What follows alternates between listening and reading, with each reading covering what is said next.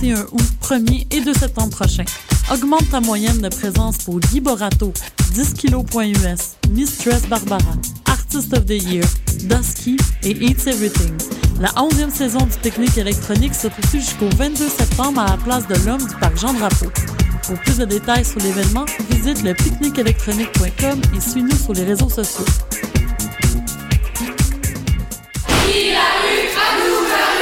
J'annonce donc qu'à l'automne 2012 et à chacune des 4 années suivantes, les droits annuels de scolarité augmenteront de 325 $.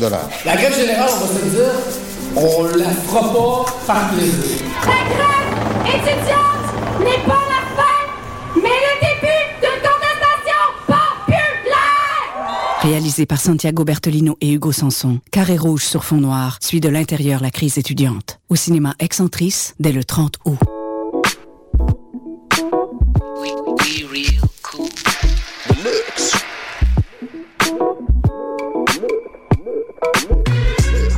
Vous écoutez Choc FM, l'alternative urbaine.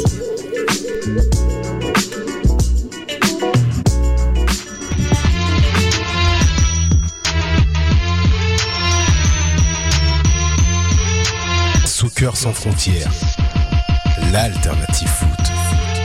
Bienvenue à Soccer Sans Frontières, l'alternative foot sur les ondes de Choc FM. Avec vous, à l'habitude, votre animateur préféré, Sidney Fowo, accompagné de mon chroniqueur le plus londonien des Montréalais, Réginald Joseph. Comment ça va? Ça va super bien, et toi? Oui, bien en forme. On reçoit un invité, un ami de l'émission, Antoine Catalayod, qui est blogueur au plancher, qui craque, qu'on peut aussi lire à Mont-Royal Soccer. Bonjour Antoine. Salut les gars. Ta section à l'Impact de Montréal. Ta section 127. 127. Alors ouais, on a un vrai. C'est là que ça se passe. Exactement. On va revenir sur la victoire contre DC United, parler du match contre C.D. Heredia et bien sûr débattre et encore débattre. C'est parti pour 90 minutes de soccer. Soccer Sans Frontières, l'alternative foot. Bon, ben ici Patrice Bernier de l'Impact de Montréal et puis écoutez Soccer Sans Frontières. Any way he can tonight. It's good to see Lewis Neal back out there. But always danger with this guy in the game. De Vaio is Bernier finds him. Jakovic marking De Vaio. It's in the net. Marco De Vaio wants that to be the dagger.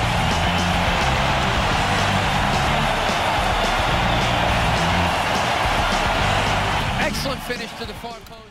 Jakovic a pris cher sur ce crochet intérieur de Marco Di Vaio qui s'avère être le but gagnant contre DC United.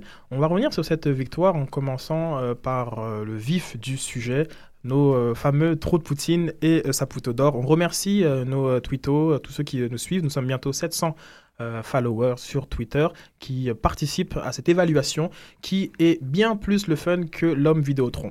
Voilà, c'est dit. Et bien plus honnête aussi. Antoine, comme il de coutume, on commence avec l'invité. Ton Saputo d'or pour celui dont la performance t'a le plus impressionné?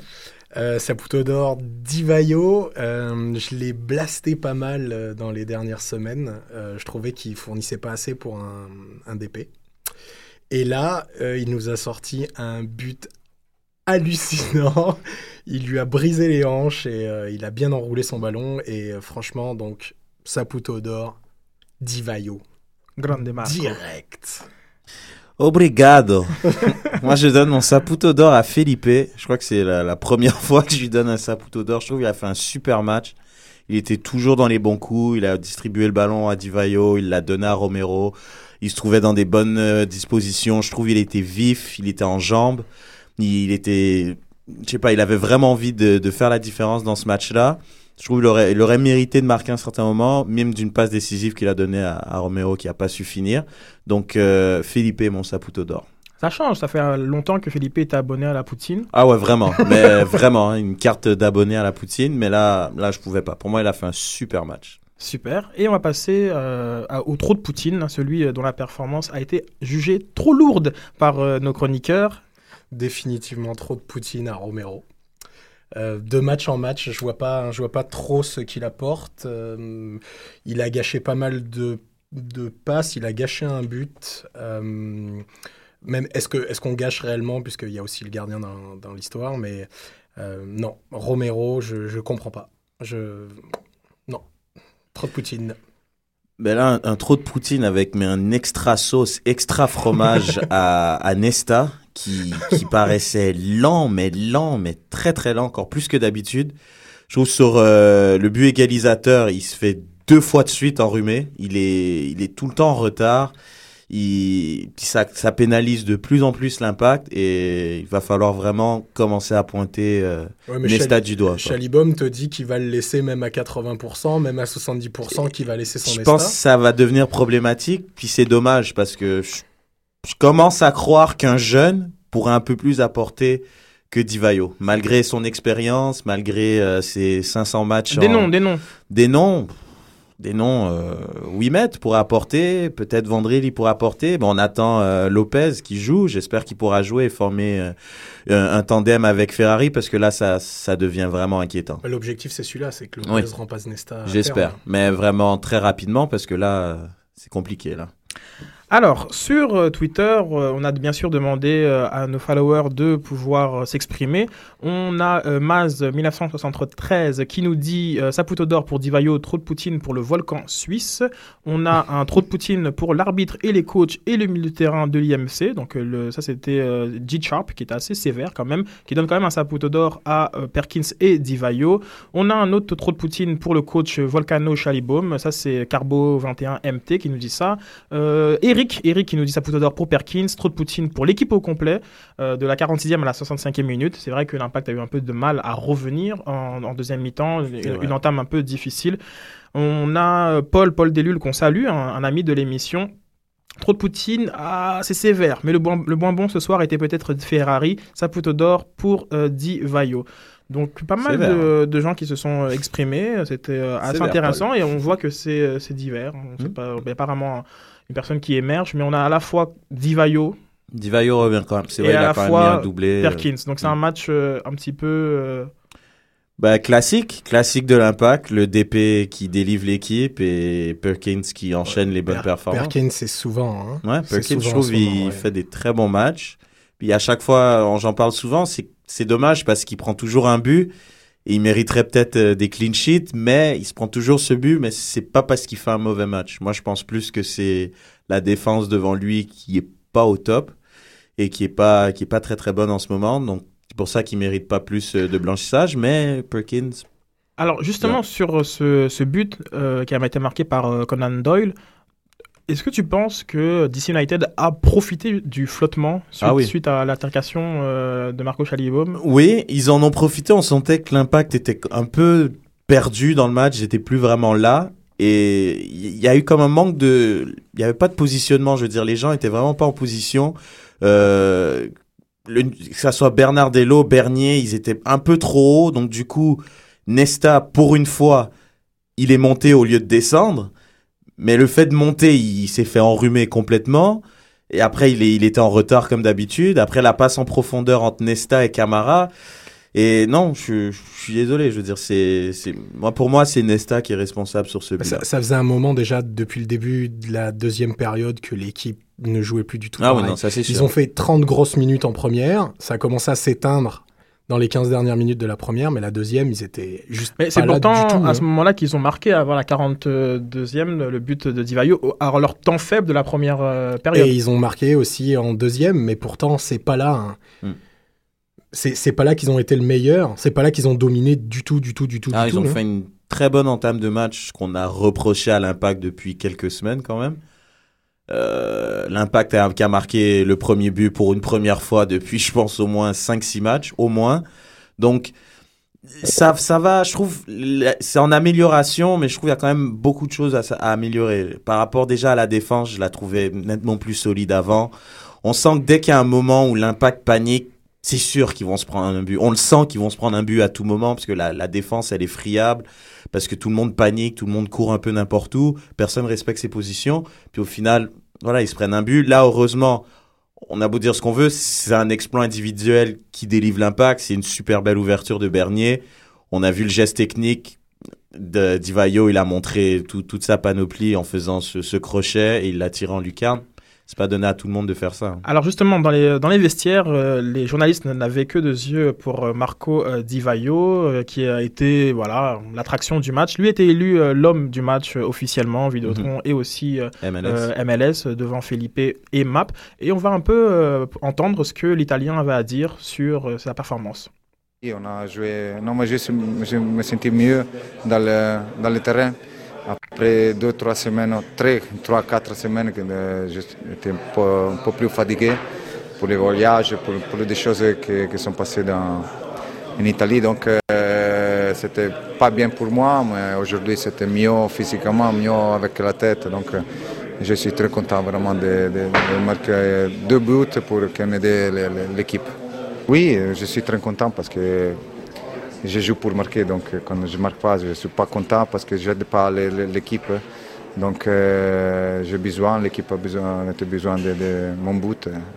C'est arrivé aujourd'hui, un match très important pour nous après 2 défaites, donc c'était très important pour le moral. J'aime bien, Ancelotti, il avait le mèche, et lui c'est le bout. J'adore. Il a fait aussi le mèche. J'adore. On remercie Di Vaio de pouvoir s'exprimer en français. C'est pas le cas de tous les athlètes qui sont passés par Montréal. Donc, ça c'est dit. Toujours des petites pointes, hein, j'adore. Antoine, on a parlé justement de Di Vaio qui dit être content. Toi, en tant que détenteur de billets de saison, tu observes quand même ce langage non-verbal, le comportement de Di Vaio. Durant cette période de 10-11 matchs sans but, quelques points, hein, mais sans but, qu'est-ce que tu observais de Marco Di Vaio ? Je pense que comme n'importe quel athlète, il arrive un moment où il était un peu tanné aussi. Maintenant, bon ou pas bon, il est chialeux, bon ou pas bon, il se plaint envers ses coéquipiers parce que la passe n'est pas bonne, parce que le tempo n'est pas bon. Donc, ses erreurs à lui, on ne voit pas vraiment de langage particulier, mais les erreurs des autres sont souvent super soulignées. Moi, ce n'est pas un truc sur lequel je suis vraiment très fan, donc j'ai Zal, avec qui je suis assis au stade, qui m'entend souvent me plaindre de Di Vaio en disant « Moi, j'ai un problème avec lui, vu qu'il a un statut particulier, que c'est la superstar adulée du public. » Je pense qu'il devrait plus s'impliquer. Et je trouve qu'il passe plus de temps à chialer qu'à s'impliquer ou peut-être corriger, puisqu'il a définitivement un niveau supérieur ou tout du moins une carrière supérieure à la plupart des joueurs. Il devrait au moins ne pas se plaindre ou ne pas critiquer ce que fait quelqu'un d'autre et faire ce qu'on attend de lui, c'est-à-dire élever le jeu. Je regarde, l'autre jour, j'en parlais avec Reg, Thierry Henry est un DP. Il se plie, il évolue, il modifie son jeu pour que justement son équipe puisse jouer correctement. C'est ce que j'attends d'un DP et c'est ce que j'ai pas toujours avec Di Vaio. De tirer l'équipe vers le haut, Rez, est-ce que c'est un ressenti que tu peux avoir en termes d'attitude de Di Vaio ? Un petit peu, je trouve quand même ça c'est vraiment amélioré par rapport à l'année dernière, parce que déjà l'année dernière on notait déjà beaucoup plus de hors-jeu. Il n'était pas habitué avec ses coéquipiers, donc il y avait énormément d'énervement et de frustration par rapport à ça. Mais c'est vrai qu'il y a encore ces vieux démons qui reviennent. Quand la passe n'est pas bonne, on voit qu'il y a un langage corporel. Et ce qui est normal en même temps. Je veux dire, quand tu es un attaquant, tu veux des bonnes passes, tu veux marquer des buts. Si tu ne marques pas de but, tu es énervé. Si tu n'es pas énervé et tu ne marques pas de but, moi, au contraire, il y aurait un problème. Moi, je m'interrogerais, je dirais, on te paye tant, tu ne marques pas de but, puis tu prends ça cool. Non, moi, je veux que tu manifestes ton mécontentement. Tu dégages que t'es énervé, puis c'est un peu ce qu'il fait. Est-ce que c'est nuisible auprès de certains joueurs ? Ça l'était peut-être l'année dernière, mais là, je pense que ses coéquipiers commencent à un peu plus le connaître. Ils l'ont apprivoisé. Il a des très, très bonnes relations. La preuve, la presse disait qu'ils ne s'entendaient pas bien avec Mapp, alors qu'apparemment, ils sont super potes. Ils sont très, très amis, des sources proches le confirment. Donc, le fait que quand il fait des appels et que Mapp lui donne pas, qu'il fait des gestes d'énervement, la presse, ils adorent ce genre de choses pour justement alimenter et en disant que ils ne s'aiment pas. Mais je ne crois pas que c'est le cas. Donc, de toute façon, ça va aller en crescendo. Plus il va être en confiance, plus il va marquer des buts et puis on va en voir un petit peu moins, peut-être déjà d'énervement. On accueille en émission Julien, sans transition. Julien, comment tu vas ? Très très bien, de retour de vacances, heureux de vous retrouver toute la team, très très bien. Super, on espère que tu as eu l'occasion de voir les matchs de l'Impact de Montréal, du moins de pouvoir de regarder les, je sais pas, les résumés pour nous donner minimum ton trop de poutine et ton saputo d'or.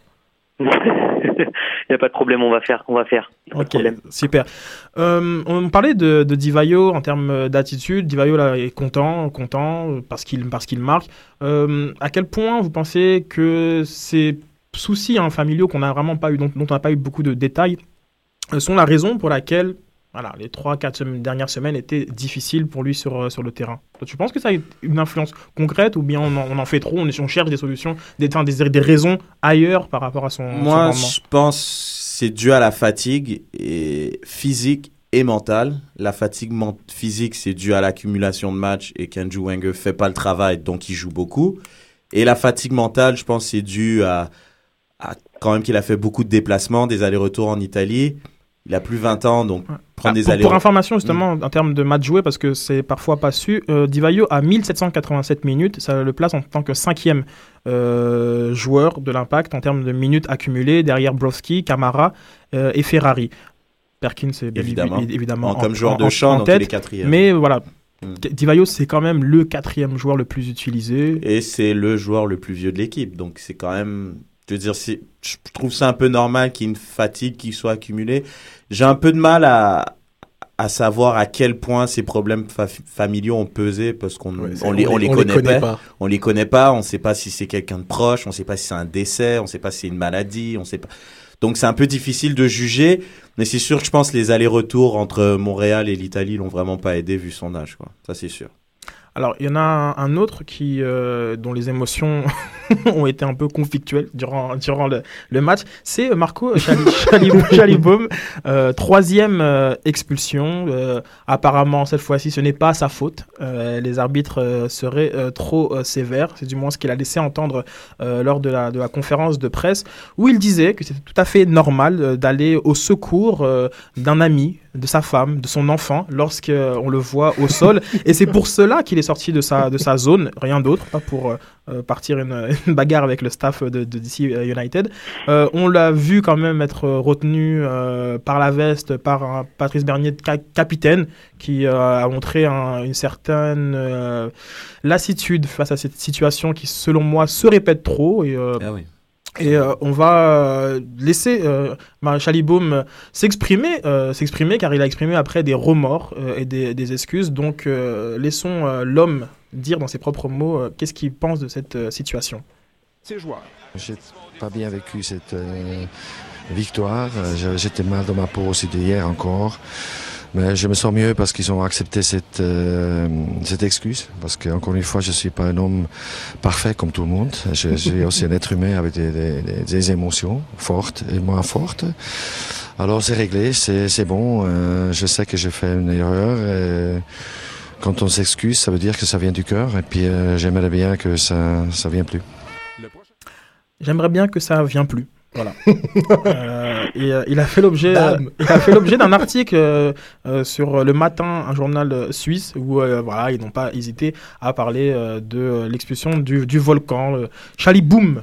Schällibaum, comme sur Twitter, les fans de l'IMFC s'évertuent à trouver le qualificatif pour notre coach.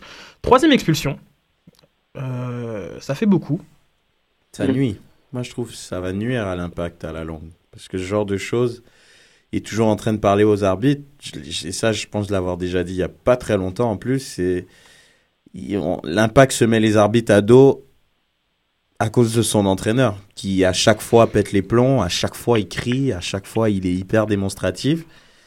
Puis non, peut-être, par exemple, parce qu'il ne faut pas oublier qu'un arbitre, c'est un être humain et... Il a pas que des sentiments, mais je veux dire, le match peut tourner, ça dépend. C'est pour ça qu'on va voir des joueurs des fois parler avec l'arbitre, lui mettre une main à l'épaule, lui faire bon, lui parler, le caresser dans le sens du poil. C'est un peu les petites règles non écrites du foot. C'est sûr que si on voit un Schällibaum tout le temps en train de crier, on voit les joueurs de l'Impact se plaindre avec l'arbitre, Nesta qui parle avec ses mains, là tout le temps en train de dire des trucs à l'arbitre.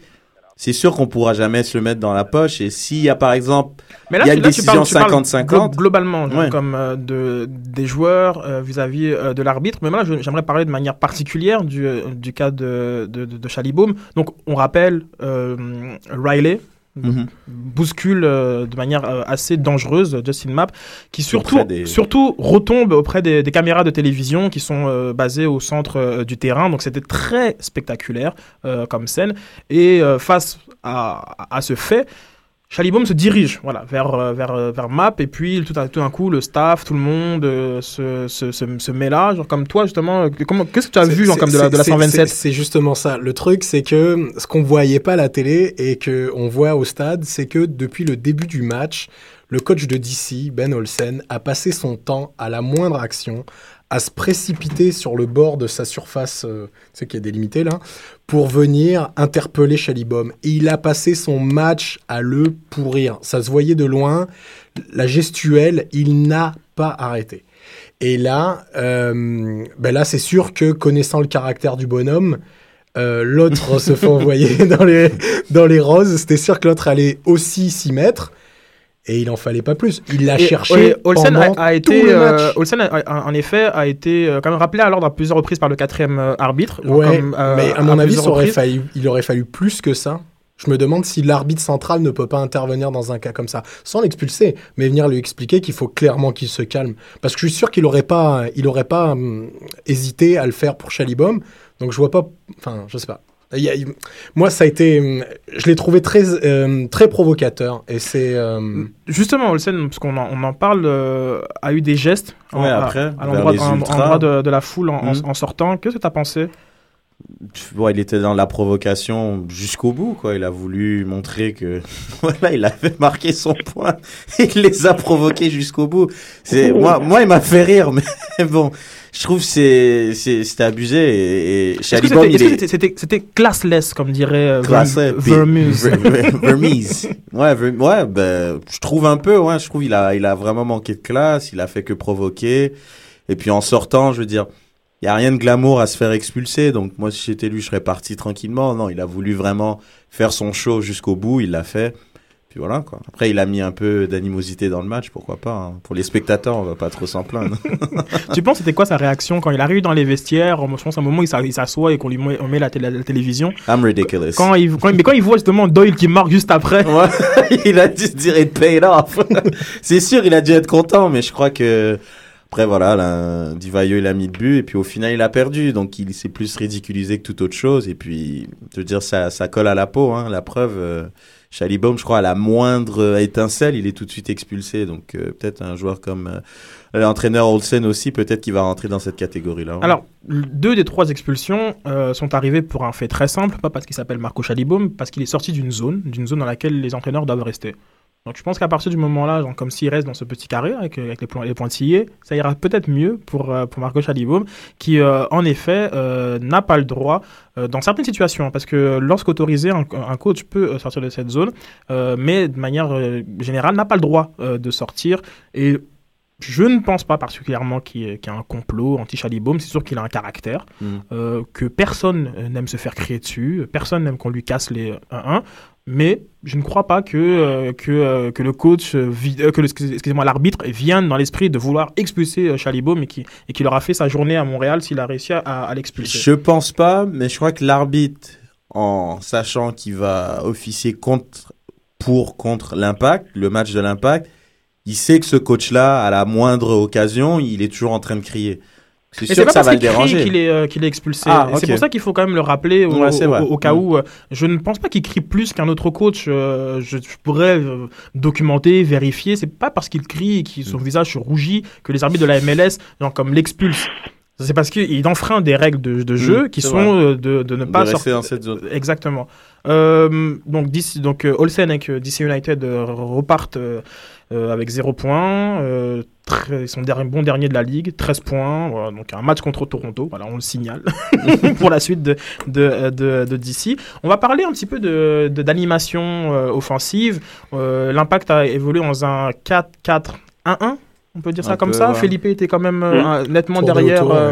Est-ce que, Julien, as-tu aimé ce que tu as vu de cette nouvelle formation, en fait, un retour au 4-4-2 pour les Bleus? En fait, là, pour le coup, c'est vrai que j'ai plus aimé la position de Felipe que j'avais tendance vraiment à le critiquer ces dernières semaines. Et je trouve que voilà, en 9,5, si on peut l'appeler comme ça, derrière Marco Di Vaio, je trouve qu'il avait plus de liberté. Et je l'ai vu faire des appels sur les côtés, etc., ce qui a pu amener un peu de jeu. J'ai vu aussi que son entente avec Di Vaio n'était pas mal. Donc je pense que c'était c'est pas mal senti de la part de Schällibaum, cette petite tactique avec un 10, 9,5 qui tourne autour de Di Vaio, et Di Vaio bien en point d'ancrage. Moi j'ai bien aimé, je sais pas ce que vous en avez pensé vous, mais en tout cas surtout sur Felipe, j'ai bien aimé son volume de jeu, etc. Mais Red l'avait en saputo d'or, Felipe, donc je pense qu'il a aimé, qu'il a aussi aimé de voir. Moi, ce que j'ai apprécié, c'est que techniquement, ça allait vite. Ouais, je trouve à la récupération, ça se projetait vite vers l'avant. Ça se projetait beaucoup plus vite que vers l'avant par rapport au duo Paponi et Nyassi, qui ont été les deux laissés pour compte du choix Felipe et Romero. Par contre, mon Romero assez brouillon dans le dernier geste. En fait, j'attends plus de celui que Red a dit techniquement bien supérieur à Nyassi. Ouais. Je garde quand même. Je maintiens quand même mes propos. Pourquoi ? Parce que techniquement, il l'a prouvé que c'est un joueur. Moi, je pense qui a certaines qualités. Il n'a pas les mêmes que Nyassi, mais moi, je pense qu'il est quand même techniquement supérieur à Nyassi. Nyassi a des aptitudes physiques qui sont plus intéressantes et plus compatibles avec l'impact. Mais pour l'instant, ça surtout, c'est que dans ce schéma de jeu, je pense honnêtement que Nyassi sera plus intéressant dans le même sens où on a Mapp, tu sais, côté droit. Je pense que il nous faut de la percussion et je pense que Romero est un peu en dessous niveau athlétique et niveau puissance par rapport à Nyassi pour nous apporter cette profondeur ou cette percussion qui va permettre à Di Vaio et Felipe de finalement avoir un peu plus de liberté, si tu veux. Il est jamais en mouvement, c'est ça qui me dérange. Pourtant, c'est un joueur qui, je trouve, il a un toucher de balle intéressant. On parle de qui, là ? On parle de Romero, qui a un toucher de balle qui est intéressant. Mais c'est dommage parce qu'il est jamais en mouvement. Donc, le jeu rapide vers l'avant que Di Vaio, Mapp et Felipe ont proposé dans ce match-là, il pouvait pas faire partie de ces joueurs intéressants. Ouais, c'est parce quand même celui toujours... qui a eu la première action, l'action la plus nette, à partir de la deuxième ou troisième minute. Oui, c'est vrai. Il a eu le flair d'aller vers les cages, je suis d'accord. Mais bon, là, il doit la finir. Il l'a pas fait. Mais c'est ça, et c'est pour ça que je dis que je pense que Nyassi, dans ce système de jeu, serait beaucoup plus intéressant que Romero, je pense. Alors moi, ce que j'ai trouvé offensivement, c'est aussi des ailiers qui étaient très hauts, comme Romero à la conclusion, façon de parler, très haut. Et peut-être que la charnière Bernier-Bernardello permet à Mapp et à Romero d'aller encore un cran plus haut. Je ne sais pas ce que tu en penses, Antoine, par rapport à ce que tu as pu voir. C'est certain, de par la tactique, ça joue... Bernardello et Bernier permettent de jouer plus bas et en même temps une très bonne relance.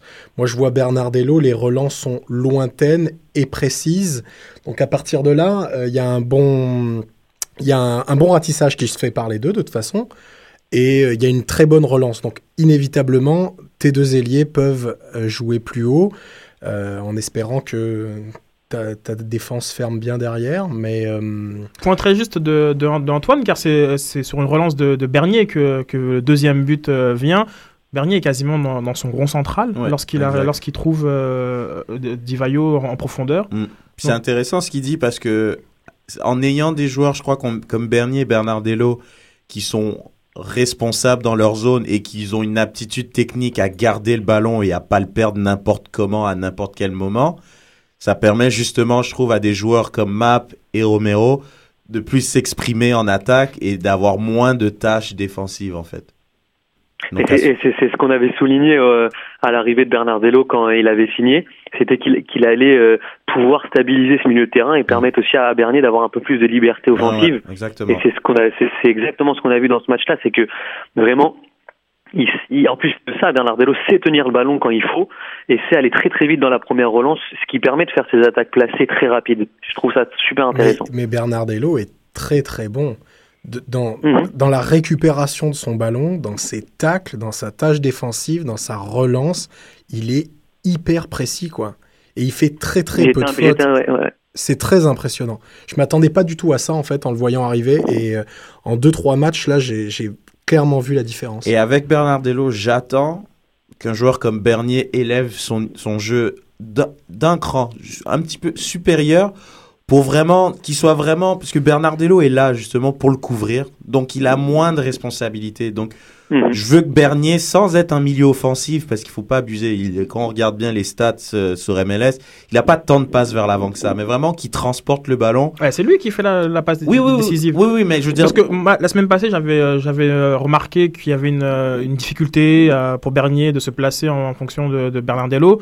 Ce match-là, c'était bien mieux, genre que le milieu de terrain était quadrillé, les deux en tout cas travaillaient à la corde, hein, genre comme quand l'un montait, une sorte de piston. C'était vraiment intéressant ce qu'on voyait, et peut-être que voilà, on a là une base sur laquelle travailler, bien que Bernier n'ait pas fait le déplacement ce soir, mais on y reviendra plus tard. Donc on va encore reculer d'une ligne après avoir parlé des attaquants, des milieux de terrain. Le sujet qui fâche peut-être, c'est celui de la défense. On avait quelques poutines du côté de nos centraux, notamment. Camara a évité trop de poutine. Je pense que c'est un capital de bons points pris dans d'autres matchs qui a fait que... Ouais, Camara, je donnerais une frite sauce. Hein, une petite frite, pas trop de sauce. Une petite frite, hein, parce une petite frite, ouais, une petite frite, parce que quand même, c'est vrai que c'était pas top comme match. Mais, moi, j'ai juste une question pour Sid qui a été un grand défenseur sur le but. Tu sais que l'Impact prend. Est-ce que c'est au défenseur central donc de monter sur le porteur de balle de DC United et donc à l'arrière droit de venir fermer comme ça s'est passé là, ou alors carrément vraiment aux deux de monter directement, parce que si tu veux là, la passe dans l'intervalle était vraiment prévisible. Mais moi je me suis toujours demandé à qui était la faute vraiment. Est-ce que c'est le défenseur central ou l'arrière droit? Tu vois, j'aimerais bien répondre. Honnêtement, j'aimerais bien répondre. C'est drôle parce que je regardais un truc sur Sky Sports et ils en parlaient. La même situation, c'est vrai en plus. Et c'était Jamie Carragher qui parlait du joueur d'Arsenal qui avait déconné, et il avait dit dans cette situation-là, t'en fous, tu fais une faute. Genre le joueur il passe pas. Il y a aucun moment où le joueur il peut dribbler facilement et avoir un boulevard et faire une passe décisive aussi facile. Donc moi, si j'étais Nesta, il est arrivé trop mou. Et il est en retard. Voilà, il est en retard comme d'habitude. Et normalement, il aurait dû faire une faute. Faire une faute, à arracher le joueur, essayer de prendre le ballon, faire un truc. Il aurait dû faire une faute. Il a été trop mou, donc il s'est fait avoir. On a de plus en plus de critiques sur le jeu de Nesta. On se les fait dire à plusieurs reprises sur Twitter. On nous trouvait très sévères. On va clarifier le tout. Nesta est un très grand joueur. Nesta est selon moi une légende du football, et cette saison ne changera vraiment rien à l'évaluation globale que je fais de ce joueur qui est l'un des plus grands défenseurs que j'ai eu la chance de pouvoir voir. Maintenant, ça ne m'empêche pas de constater match après match une certaine difficulté pour un joueur qui a annoncé en début de saison dans une très belle entrevue qu'il l'était, voilà, sur le départ, que c'était sa dernière saison et qui prenait tout avec du bonus et du plaisir. Voilà, ceci c'est dit, parce que il faut pas qu'on confonde tout. C'est pas parce qu'on ne connaît pas le foot qu'on dit ça, c'est peut-être parce qu'on le connaît trop bien. Brovski, lui, ça, il échappe un peu aux critiques. Ça va, ce que vous avez aimé? Ouais, je sais pas si c'est Guetzal qui à chaque fois qu'il me fait. Non, mais ce qu'il y a, c'est que je sais pas, c'est difficile. Non, vas-y, Julien. Non, mais ce qu'il y a, c'est qu'avec Brovski, c'est qu'il a quand même un capital de. C'est quelqu'un qui a la harne, donc il va toujours se rattraper avec cette espèce de grinta, ce tacle défensif qui va faire lever la foule, tout ça. Mais au final, bon, il a toujours laissé même lacunes un peu offensives. Donc c'est vrai qu'il en a eu un très beau tacle en fin de match avec un dégagement en cloche, la foule. Reg, il aime ça dans les entrailles de l'Emirates, tu vois. Quand ça crie, mais c'est vrai, mais je suis absolument d'accord avec toi. Il va toujours avoir ce capital sympathique grâce à ça. Bon. Mais quelque chose que les autres défenseurs sont pas capables de faire. Un joueur comme Ferrari, s'il se fait dribbler, il va pas être capable de rattraper et peut-être faire un tac plus tard ou un truc comme ça. Encore moins Nesta. Camara, oui, il va quand même faire un sombrero, une montée hyper spectaculaire qui va faire lever la foule. Donc Camara aussi, il a un capital sympathie presque illimité. Et ils donnent beaucoup, hein, ces deux joueurs-là. C'est les deux joueurs qui jouent le plus. Moi, j'ai une question là-dessus, c'est qu'ils jouent quasiment tous les matchs. Ils jouent tous les matchs. Et là, c'est... il va bien falloir un moment qu'ils soufflent, parce qu'ils vont être cramés, ces pauvres garçons. Je les adore, franchement, je les adore. D'un point de vue de spectateur lambda, là, je les adore, mais... Non, ils vont... Ils vont être cramés, les deux. Ils vont pas tenir. Si en plus ils jouent ce soir... Ouais, là, ce soir, c'est vrai que je ferai tourner. J'espère qu'ils vont pas jouer tout le match, parce que samedi, un autre match important, on va en parler. Mais Camara a déclaré qu'il aime l'enchaînement des matchs. Ah oui, c'est Bobrovski aussi. Ça tombe bien, les deux qui jouent plus. J'en dis, j'adore. Non, mais ils sont relativement jeunes, ils sont pas trop vieux, donc ça va encore. Et puis, bon, c'est vrai qu'ils ont l'apport du pub, enfin, le soutien du public. C'est des gars qui sont vachement impliqués aussi dans la communauté. Les deux sont les favoris de la foule. Tout à fait. Donc, bon, mais il va falloir clairement qu'on ait une solution au moins pour l'année prochaine, quoi, pour pouvoir substituer quelqu'un, quoi.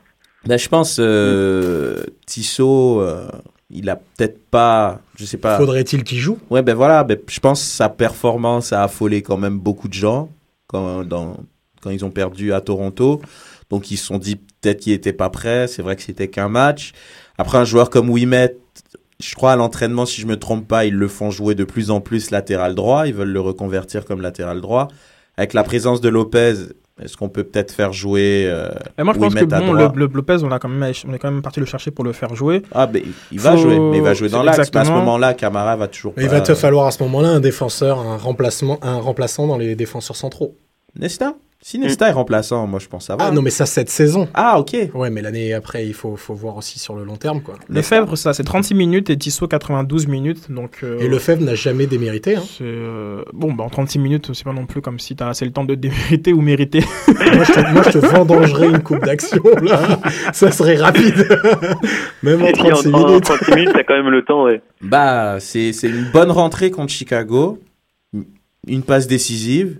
Non, mais c'est plus pour dire qu'il est vraiment pas dans les plans lorsqu'on voit que Camara et Brovski, genre comme approchent les 2000 minutes, Lefèvre ou Wimette ou Tissot sont pas dans les plans. On va les voir sûrement. La victoire à tout prix, comme on disait la dernière fois. Je pense qu'ils sont. Sûrement ce soir, peut-être on va les voir.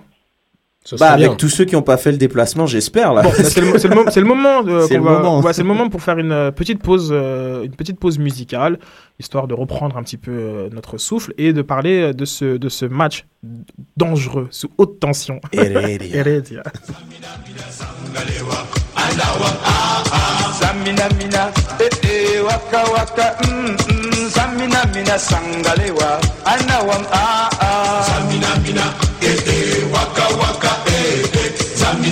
Sangalewa, Anawa, Django, Django, Zamina, mina, Sangalewa, Anawa, Zamina, mina, waka, waka, Zamina, mina, Sangalewa, Anawa, Django, Django, Zamina, mina, Sangalewa, Anawa, Zamina, mina, waka, waka, Zamina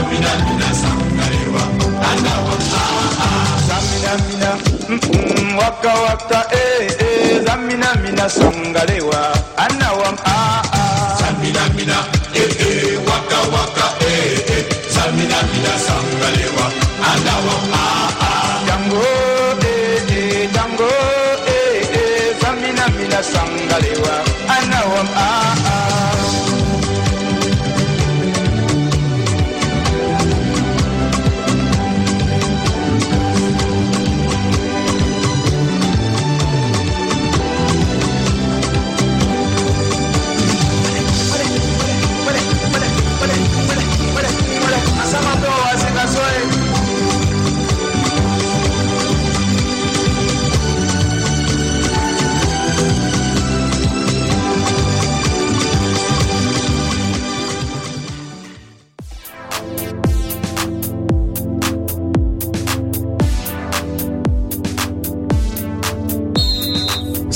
Sans frontières, l'alternative foot. Vous êtes toujours à l'écoute de Soccer Sans Frontières sur les ondes de Choc FM. On remercie Camille à la régie, Camille les doigts de fée qui nous fait les transitions les plus smooth de la radio. Donc merci beaucoup Camille. C'est mis dans une ambiance exotique, hein, pour parler de ce deuxième match de Ligue des Champions contre le C.D. Heredia. Voilà, cette équipe du Guatemala dont on ne sait pas grand-chose, sauf Antoine, qui va pouvoir nous briefer sur le second adversaire de l'Impact de Montréal dans cette Ligue des Champions CONCACAF, un match qui a lieu ce soir à 22h, s'il me semble, 22h heure de Montréal. C'est ça. C'est ça. Comme tout le monde, j'ai regardé, j'ai fait mes devoirs un peu, mais comme tout le monde, j'ai regardé les vidéos sur YouTube. Il n'y a pas grand-chose sur cette équipe guatémaltèque. Ce qu'on sait, c'est qu'ils ont un très très bon attaquant qui s'appelle Osman Lopez. Un très très bon attaquant dans la Ligue guatémaltèque. Toute proportion gardée. Toute proportion gardée. Voilà, il y a possibilité de voir sur Internet un très beau but qu'il a marqué en dehors de la surface de réparation sur un drôle de terrain dans un drôle de stade universitaire qui ressemble un peu à un stade de quartier. D'ailleurs, leur stade officiel n'est pas homologué. Donc, ils ont dû aller dans un autre terrain pour pouvoir jouer. C'est le stade Roulian-Touscoun. Ah, voilà. Ah, c'est là, tout de suite, tu vois, quand on a un expert à table, ça change. Roulian-Touscoun. Un synthétique. Les joueurs de l'Impact craignent un ballon qui rebondirait beaucoup. Il y a quand même beaucoup de terrains en MLS qui sont en synthétique. Mais là, on est au Guatemala. C'est peut-être pas le même synthétique. C'est vrai que ça doit pas être le même synthétique, effectivement. Non, rentrons pas dans ces clichés. C'est un match peut-être piège. On parle d'une ambiance très hostile, 8000 personnes. C'est une ville qui est parmi les plus violentes d'Amérique du Sud. L'Impact a engagé une sécurité privée pour les accompagner durant le match, ainsi qu'un cuisinier, hein, des fois que la bouffe serait trop épicée. Ce genre de déplacement, Julien, déplacement piège qu'on peut comparer à l'Europe lorsqu'on part, je sais pas moi, au Shakhtar Donetsk ou lorsqu'on part à Istanbul. Ou tout simplement sur l'île de Beauté ici en France quand on se promène vers Bastia, vers Ajaccio, voilà, on connaît l'atmosphère, à mon avis, ils vont être un peu chahutés en arrivant, ils vont être un peu chahutés aussi en sortant pour s'entraîner, mais je pense qu'après dans ces matchs-là, ça me fait penser à des matchs de coupe, si dans les 15-20 premières minutes, il y a un but, alors à mon avis, c'est plié. Je pense que là tout le public commence à s'éteindre tout doucement, pour après au final laisser le match se jouer et ça se finit en 3-4-0. Je pense vraiment que là, pour le coup, le début de match va être vraiment crucial pour l'Impact ce soir. Parce qu'à mon avis, les Guatémaltèques vont avoir les dents longues et si Montréal se montre vraiment puissant ces 20 premières minutes, je pense que c'est fait pour nous. Ray, je te vois hocher la tête. Tu appuies l'analyse de Julien ? Ouais, j'étais d'accord parce que dans ce genre de match piège, qu'on marque tôt, on calme tout de suite la foule et puis je suis pas certain, moi, tu vois. Ah je suis pas certain que les gars là-bas tu vas les calmer avec un but. Ils sont pas à un but près.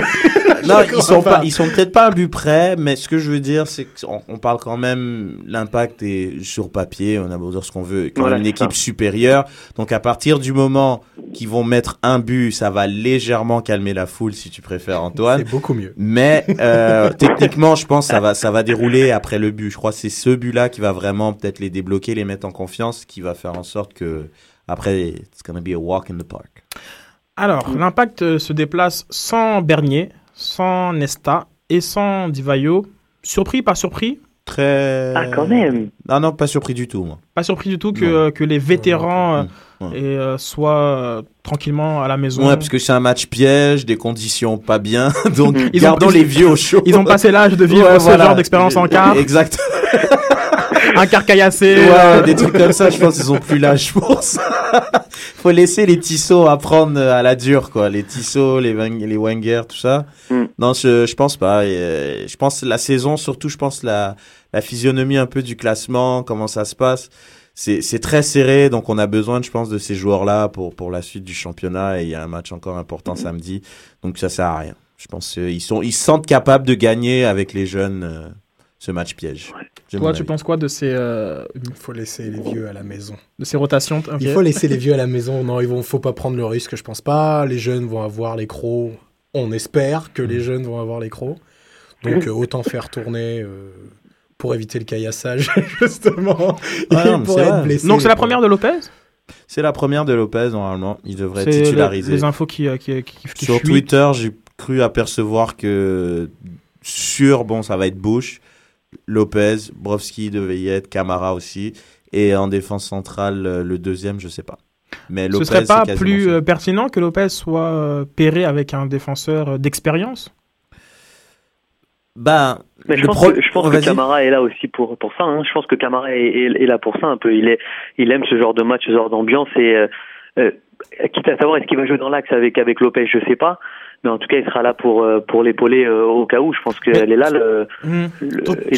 L'expérience dont tu parles, non ? Oui, tu trouverais pas ça plus logique que Camara glisse dans l'axe avec Lopez si Ferrari ne joue pas, plutôt que pairer Lopez avec Lefèvre ? Tout à fait. Non, là, je te suis carrément. Mais après, je sais pas si Ferrari joue ou pas. Mais si Ferrari ne joue pas, je te suis tout à fait là-dessus. Bien qu'on souhaite à Vandril de jouer, Vandril que j'ai pu croiser dans les vestiaires, et je lui souhaite de jouer. C'est pas pour ça, hein, que je te dis ça. Essaye de penser comme le coach qui doit essayer de mettre peut-être Lopez dans les meilleures conditions possibles pour sa première. Donc je disais, c'est un terrain synthétique. Bernardello a déclaré que le terrain est bien, c'est du synthétique, ce sera donc plus rapide, le ballon rebondira un peu plus que sur une surface naturelle. Plusieurs joueurs ont déjà évolué sur du synthétique, notamment cet hiver à Montréal. Assun Camara sur le fait de jouer au Guatemala, ce genre de match est toujours spécial pour les joueurs, puisque nous voyons une nouvelle partie du monde et que nous n'aurions pas eu la chance de visiter. C'est du tourisme. Nous découvrons une nouvelle culture et un style de soccer différent qui nous permettra de grandir en tant que joueurs. Et Felipe, à propos de la préparation contre Heredia, a dit « Nous croyons en notre style de jeu. Puisque nous nous préparons pour un adversaire que nous connaissons peu, nous devons être prêts à appliquer notre structure. Si nous demeurons concentrés sur ce que nous faisons sur le terrain, nous devrions jouer un bon match qui se traduira en succès. » C'est 3 points ou c'est rien selon vous ?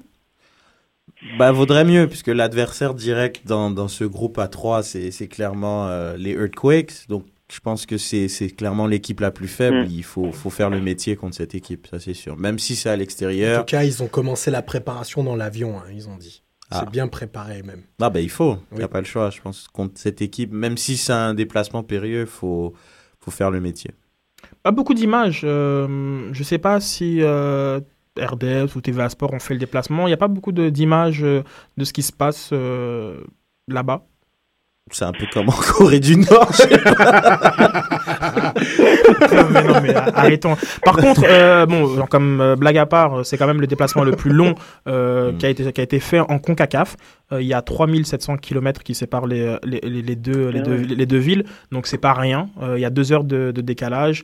Le préparateur physique a eu son moment de gloire en parlant des conditions de vol et des conséquences que ça a sur les joueurs. Donc j'ai vu une entrevue de lui. Bah, d'où l'importance de laisser nos trois PP à la maison, parce que là, il y a pas. Mais donc Ferrari n'est pas considéré comme un PP. Bah, un peu moins. Ferrari a l'air quand même moins que Nesta. Moins que Nesta, Ferrari. Il joue beaucoup aussi, c'est pour ça. Oui, tout à fait. 33 ans, il joue beaucoup. Si Bernier à 33 ans joue beaucoup et est laissé de côté, tu peux laisser Ferrari de côté. Bernier joue au milieu de terrain. Il parcourt plus de kilomètres qu'un Ferrari aussi. C'est vrai. C'est pour ça. Alors, on n'a pas la composition de ce soir, donc c'est un peu difficile de se prononcer sur ce qu'on peut voir, peut attendre. Est-ce que ça va repartir en 4-4-1-1 ou en 4-3-3 ? Le 4-3-3 qui est la pire formation, hein, selon le public montréalais. Bah après, moi je vois un 4-3-3 avec un trident offensif, Paponi, Wenger et puis Nyassi. Ah, on les met tous ? Ouais, on les met tous. Moi je verrais bien. Moi je vois un 4-4-2 moi. Ah. Moi, je vois un 4-4-2 avec une seconde chance laissée à la doublette Paponi-Nyassi devant et Map. Excuse-moi, mais... Toi, t'es gentil. Oui, genre, oui. Ok, très bien. Ah, moi, non, parce qu'ils avaient déjà fait... T'es un peu vache, parce qu'ils avaient déjà fait un essai, les deux, quand Di Vaio est parti une première fois. Et ça avait été pas mal. Ça a eu 0-0, ça avait été pas mal. C'est vrai, je suis d'accord avec toi. Je suis d'accord avec toi, mais je crois que de toute façon, Andrew Wenger, il est blessé, donc ça va clore le débat. Moi, je crois que Nyassi va jouer sur le côté, Paponi risque d'être seul en pointe, et puis à droite, on va voir Justin Mapp, selon moi. Arnaud va jouer, Bernardello va jouer pour quand même se remettre en jambes, engranger les minutes, et puis le troisième, un Colin Warner. Donc un milieu à 3, Warner. Qui a fait une très bonne, bonne prestation. Contre les Earthquakes notamment. Il a été très très bon aux côtés de Bernardello. Donc Warner, Arnaud, Bernardello. Et puis en défense centrale, je crois voir Lopez et Bush. Est-ce qu'un match comme celui-ci, on le prend comme un espèce d'examen pour la profondeur de l'impact ? On peut voir si vraiment on a des ressources ? Oui, c'est sûr. Parce qu'un match comme ça... On n'est pas, il faut justement montrer qu'il ne faut pas toujours mettre les titulaires indiscutables et il faut que le reste de l'équipe puisse faire le métier, justement. Honnêtement, surtout, oui, vas-y, excuse-moi. Non, j'allais juste rebondir sur ta phrase.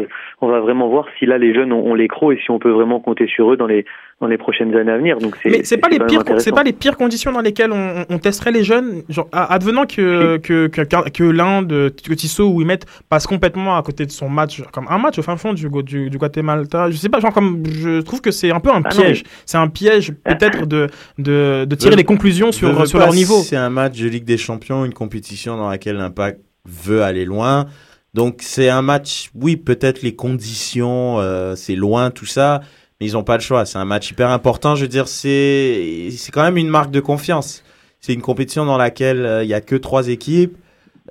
Oui, on a battu l'autre adversaire direct à domicile, mais c'est un match à l'extérieur, donc il faut le gagner. C'est une super expérience. Voilà, aussi. Donc on les met dans des conditions très, très spéciales et c'est tout bénéf pour eux. Ils vont se faire à eux d'en profiter, aussi, selon moi, plus que c'est la vision que c'est un piège, quoi. Oui, Julien. Et surtout, je te réponds aussi, c'est pas sur leur talent qu'on va les juger sur un match, c'est surtout sur le comportement, sur l'attitude qu'ils vont avoir face à l'enjeu, face à des conditions un peu spéciales. Je te rejoins là-dessus, je vais pas les juger. S'il y en a un qui passe à côté, je vais pas dire non, c'est nul, on le renvoie, mais c'est tout dans l'attitude, comment ils vont pouvoir gérer cette pression, ça qui est intéressant. Mais moi, il y a un truc qui me fait un peu peur. Tout à l'heure, on parlait des cartons rouges de Schällibaum. Si on fait jouer Camara, il est pas mal au niveau des cartons aussi, au niveau de la provocation. Je me demande si on rentre trop dans Camara, est-ce qu'il n'est pas prêt à comme péter une coche ? Je ne sais pas. Parce que je ne sais pas si vous avez remarqué, moi j'ai pas les stats, mais le nombre de cartons que prend Camara, c'est assez impressionnant. On regardera ça de plus près, genre, le nombre de cartons, même globalement, hein, de l'équipe. Je sais que justement sur l'altercation, c'est le premier qui était venu à la défense il est tout le temps, là. De Map. Il a ouvert les bras très très grands, là, à lui faire « Qu'est-ce que tu fais ?» C'est assez impressionnant. Il allait sur Riley de la manière la plus intimidante possible sans le toucher. Ouais, c'est vrai, c'est exactement ça. Puis, je profite de l'occasion pour saluer nos amis de J-By Night, car il y a 400 enfants du Guatemala qui pourront aller voir ce match des champions grâce à Peace Pandemic. Tout le travail qui a été fait, on s'en rappelle notamment avec MLS Works, donc c'est une très belle opportunité, c'est l'un des accomplissements de cette belle association qui travaille énormément pour la communauté, pour la nôtre et pour d'autres. Donc, merci. On salue Martin, qu'on avait reçu en émission, et ainsi que tous les J-By Night. On espère que ces 400 enfants vont avoir une très, très belle soirée, voilà, sans heurts, avec beaucoup de plaisir, et vont pouvoir célébrer la victoire des Montréalais. Donc, on peut un petit mot peut-être sur le match de samedi prochain ? Un match assez important avec Houston qu'on devance de... Qui talonne. Ouais, de 2 points. Qui talonne Houston. Donc, encore dans les clichés, un match de 6 points. Qu'est-ce qu'il adore, les clichés. Je déteste les clichés. Je sais que tu détestes. Donc, non, ça... Puis bon, mais c'est drôle, on avait parlé avec Raphaël. C'est plus vraiment un derby, maintenant que Brian Ching est plus vraiment un des éléments importants de l'équipe. Mais c'est vrai que c'est toujours des matchs physiques, engagés. Donc, ça risque d'être un super bon match. Je sais pas si c'est au stade Saputo, je crois. Ouais. Yes. Oui, ce samedi, c'est à domicile. 19h. Bon, bah c'est bien, ça peut être encore montré aux supporters que c'est redevenu une forteresse. Le Stade Saputo. Ouais, déjà, après une victoire, ça y est, c'est fait. On est parti comme on essaie de montrer que c'est redevenu. J'ai pas dit que c'est devenu. Moi, j'aimerais bien que Brian Ching rentre sur le terrain. Il se fait bien huer, comme Ben Olsen au match de la semaine dernière. C'est toujours très plaisant. C'est vrai, mais bon, là, non, c'est toujours des matchs compliqués, je trouve. C'est toujours des matchs, il y a des faits extérieurs qui fait que le match il est chaud. Donc, j'ai bien hâte de voir ça. Prime time, comme d'habitude, Saputo, 19h. Il va faire peut-être 32 minutes. Je vais essayer de vous retrouver le classement MLS parce qu'il me semble que c'est vraiment jamais en haut. Hein. C'est assez impressionnant. J'ai jamais... Il y a un point d'écart. Il y a un point d'écart. Il y a deux ex-aequo. New York. Merci Red qui m'a sauvé avec le classement. Donc, il y a le Sporting Kansas City avec 39 points, les Red Bulls 39 points. Puis l'Impact 38, mais là, par contre l'Impact a deux matchs en moins par rapport à Kansas City et New York. Ensuite Philadelphie 38 avec deux matchs en plus pour le Union. Houston, c'est ça. Houston a 36 points, puis le même nombre de matchs, je crois que l'Impact par contre. C'est ça. Ouais. Donc ils peuvent dépasser l'Impact avec une victoire, ils auraient le même nombre de matchs. Même nombre de matchs, exactement. Parce que 36 points, donc c'est ça comme je disais tout à l'heure, il y a 2 points d'écart entre les deux. C'est encore jouable, hein. C'est très jouable. On va faire plaisir à Rech, c'est un match à 6 points. Ah bah oui. Oui, genre, comme parce que bon, en plus, t'as quand même New England à 33 et Chicago à 31 qui sont toujours dans la course. Je crois que c'est mort. Ouais, Columbus à 29, on va commencer à 29, je crois que c'est plus. C'est un petit trait psychologique. Non, mais ça fait quand même 10 points entre Columbus et le Sporting. Bien que ça ne fait que... Non, vas-y, Columbus... C'est 4 matchs quand même, hein. C'est 3 victoires. Quoique, avec Higuain, et ces magnifiques lobes à l'entrée de la surface de réparation. Je pense que le but de Di Vaio a été nominé. Parmi but de la semaine. Ouais, parmi les buts. J'espère bien. Ouais. Un très très joli but qui a fait l'objet d'un Anatomy of the Goal. Je ne sais pas qui a copié qui entre LAMLS et Montreal Soccer, entre Dissect a Goal et Anatomy of a Goal. Réponse peut-être au prochain épisode. Donc c'est le frère de l'autre, Lalas, qui en fait dissèque le but de Di Vaio et vous explique pourquoi Jankovic a fait a pris la mauvaise décision lors de son retrait défensif et son face à face bien manqué contre Di Vaio. Sur ce, on va boucler l'émission. C'était une très belle émission. Merci Antoine. T'as commencé en parlant du but de Di Vaio et tu finis avec le but de Di Vaio. J'adore ça. On a bouclé la boucle. C'est fabuleux. Merci pour les applaudissements. Vous pouvez nous rejoindre sur iTunes, sur Stitcher, sur SoundCloud. Vous pouvez toujours interagir avec nous durant les matchs avec le hashtag débat SSF. Montreal Soccer, toujours à la recherche de plumes, de voix, donc exprimez-vous, c'est votre espace et on vous dit à la semaine prochaine. Merci Julien d'avoir veillé si tard pour nous offrir tes analyses toujours pertinentes. Merci Reg, merci Camille et merci Yamé car il y aura peut-être des images. Surveillez-nous de près. Merci Yamé pour cette belle photo que tu as pu prendre durant le podcast. Voilà, bye bye. Ciao. Soccer sans frontières. L'alternative foot.